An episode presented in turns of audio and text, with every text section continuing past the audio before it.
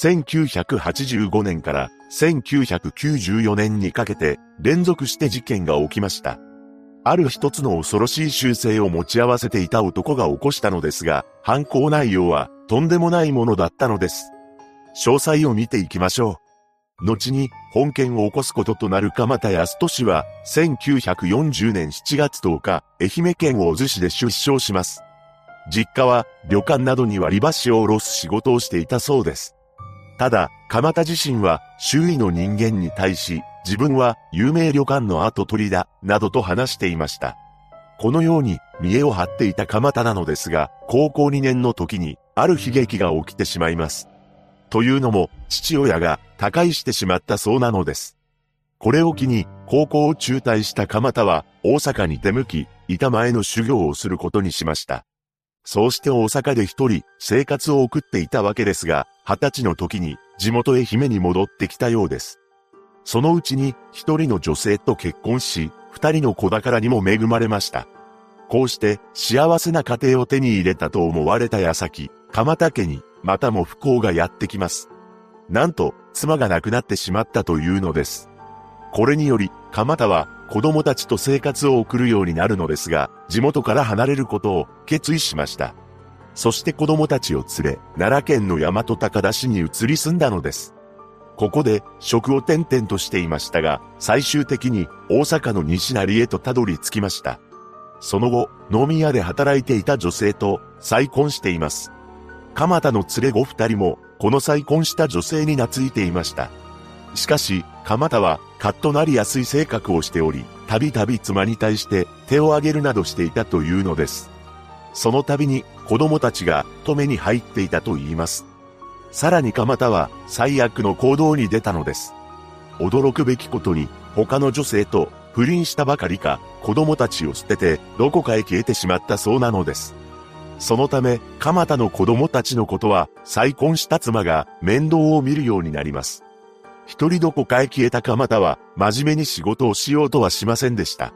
彼は盗んだ衣服などを飲食業の女性たちに安い値段で販売して生計を立てるようになります。また、スナックなどによく足を運んでいましたが、そこでの評判は比較的良かったそうです。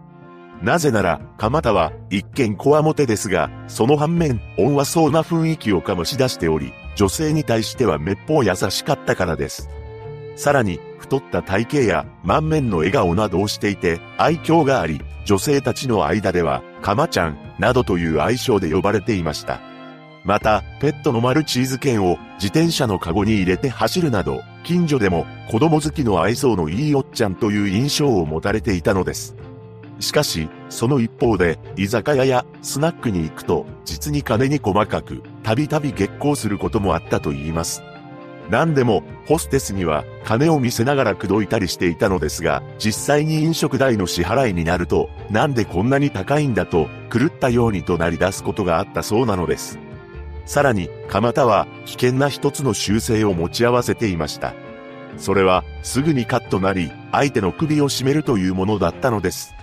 そんな中、9年間にわたり、5人の被害者が出てしまう、とんでもない事件を起こすことになるのです。第一の事件は、当時46歳の主婦 A さんが被害者となってしまいます。彼女は大阪市東住吉区で夫と子供3人と暮らしていました。しかし、1985年5月14日に家出をしたらしく、それからは西成区の立ち飲み屋で働いていたそうです。このお店にやってきた客の中に、蒲田の姿がありました。蒲田は A さんを見るなり、彼女のことを気に入り、食事に誘い出します。その後、自宅のアパートに A さんのことを連れて行きました。そこで A さんは酒を飲んでおり、そんな彼女のことを蒲田が注意したそうです。すると彼女は反抗してきました。この状況に、蒲田の危険な習性があらわになります。なんと、彼はカッとなり、A さんの首を圧迫し始めたそうなのです。さらに、その怒りは、すぐに収まることなく、あろうことか、ついに A さんの息の根を止めてしまったのです。ちなみに、蒲田は A さんの名前すら知りませんでした。ここから、蒲田は隠蔽工作に移ります。まず冷たくなった A さんをどうにかしないといけないと思い、部屋の外に運び出そうと考えました。しかし、このままの状態だと運びにくいと思ったそうです。そのため、彼女をバラバラにしようと思いつきます。当時蒲田が住んでいたアパートには流し台とトイレしかありませんでした。とはいえ、バラバラにしないと次に進めません。そのため、蒲田は小さい流しなどで作業を行い、A さんのことを運び出しました。その後、神戸市西区の雑木林に捨ててしまったのです。こうして第一の事件を起こした蒲田は翌月にも事件を起こします。次に被害者となるのは当時19歳の女性 B さんでした。1985年6月16日、B さんが通天閣のあたりを歩いていると、蒲田が近づいてきたのです。そのまま蒲田は B さんをお寿司屋さんへと連れて行きました。その後、自宅に B さんを連れ帰り、関係を持ったそうです。ここで蒲田は B さんにお小遣いとして1万円を手渡しました。すると B さんは少ないと言い放ちます。この言葉に蒲田の危険な習性が顔を出したのです。彼は激光して B さんに馬乗りになり、両手で首を圧迫しました。これにより B さんも帰らぬ人になってしまいます。その後、A さんの時と同様に B さんをバラバラにし、段ボール箱に詰めていきました。そしてレンタカーで移動し、奈良県北葛城郡の農道脇に捨ててしまったのです。この B さんに関しては、翌日の1985年6月17日に発見されており、奈良県警が捜査を開始しています。そんな中、第2の事件から3ヶ月後である1985年9月、蒲田はとんでもないことをやらかしました。なんと、当時、大騒ぎになっていたグリコ森永事件を真似て、朝鮮城を警察に送りつけたというのです。そこには、怪人22面相と署名を入れており、捕まえられるものなら捕まえてみろ、などと挑発的な文章を書いていました。さらに、事件当日に B さんと一緒に出向いていたお寿司屋さんの名前や、犯人と警察しか知らないはずの被害者の状況など、いわゆる秘密の暴露も記載されていたのです。そのため、警察はこの朝鮮城が犯人からのものであるとして捜査を進めています。そんな中、第3の事件を起こすのです。第2の事件から1年半が経った1987年1月22日、当時9歳の C さんは、そろばん塾から帰宅していました。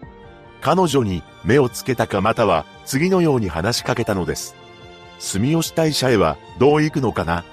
このように声をかけて200円を渡しています。その後、C さんのことを誘拐して自宅に連れ帰りました。そこで蒲田はいたずらしようとしたのですが、C さんは泣き叫んだそうです。近隣にバレることを恐れた蒲田は C さんの首を圧迫し手にかけてしまいます。その後、C さんを段ボール箱に入れて運び出し、大阪府豊野郡の山に捨てたのです。彼女に関しては A さんや B さんの時とは違い、バラバラにされることはありませんでした。その理由は C さんがまだ小さかったため、細かくしなくても運びやすかったからです。その後、蒲田は C さんの自宅や小学校に何度も電話をしており、3000万円用意しろなどと身代金まで要求しています。彼女に関しては、事件から4ヶ月後の1987年5月4日、変わり果てた姿で発見されました。この第3の事件から次に起こす第4の事件までは6年の月日が流れることになります。というのも、この間かまたは2回にわたり窃盗罪で実刑判決を受けて刑務所で服役などをしていたからです。しかし、出所から4ヶ月が経った1993年7月、第4の事件を起こします。いつものような手口で、当時45歳の女性 D さんを自宅に連れ込んだ蒲田は、彼女を押し倒そうとしました。しかし、D さんは、金はいくらくれるんやと尋ねてきます。まだ何もしていないのに、金のことを持ち出してきた D さんに、蒲田は、カッとなりました。そして彼女の首を圧迫し、命を奪ってしまったのです。その後 D さんのこともバラバラにし、大阪府美濃市の山に捨てています。続いて、第5の事件の被害者となる当時38歳の E さんは、以前から蒲田とは顔見知りでした。彼女は、蒲田が盗んで仕入れてきた洋服を破格の値段で購入していたそうです。そして1994年3月下旬頃に蒲田はアパートに E さんを連れ込んだところ、彼女から金銭の支払いを求められました。そこで口論となってしまい、蒲田は激高します。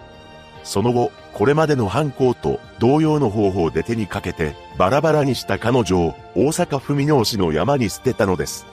彼女は翌月の4月3日に発見されました。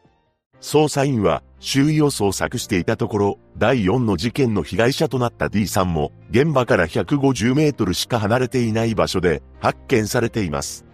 そのため、連続事件の可能性が高いとして捜査が行われました。翌年の1995年2月、蒲田は窃盗の容疑で逮捕されています。その際に指紋の照合をしたところ、第2の事件の犯人が奈良県警宛に送っていた朝鮮城から検出された指紋と一致したのです。さらに、事件当時に蒲田が借りていたレンタカーの走行距離も B さんの発見現場と一致しました。その後、警察の取り調べで、すべての事件について自供しており、この時は、まだ判明していなかった第一の A さんの事件についても、自供したのです。そして供述通りの場所から A さんが変わり果てた姿で発見されています。しかし、裁判で予想外の発言を繰り返したのです。蒲田は池シャーシャーと全く身に覚えがない基礎上に書いてあることはデタラメだ、などと全面的に否認に転じたというのです。最終的に裁判長は5件すべて有罪と認定し、極刑を言い渡しました。ただ、C さんにおける身の代金要求に関しては、蒲田の自白がない上、電話がかかった際には、すでに誘拐事件が広く報道されており、便乗犯の疑いがある、として、無罪となったのです。この判決を不服とした蒲田は、ちゃっかり控訴しています。また、検察側も C さんにおける身代金要求に関して無罪となったのは納得ができないとして控訴しました。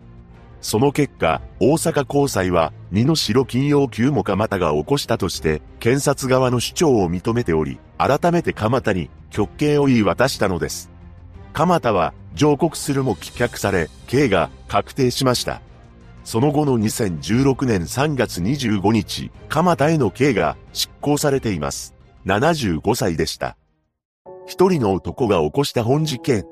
蒲田は事件後、極刑についてのアンケートで次のように回答しています。国は法律で殺人を禁じているにもかかわらず死刑を執行しているが、これこそ明確な殺人行為だと思えてならない。被害者のご冥福をお祈りします。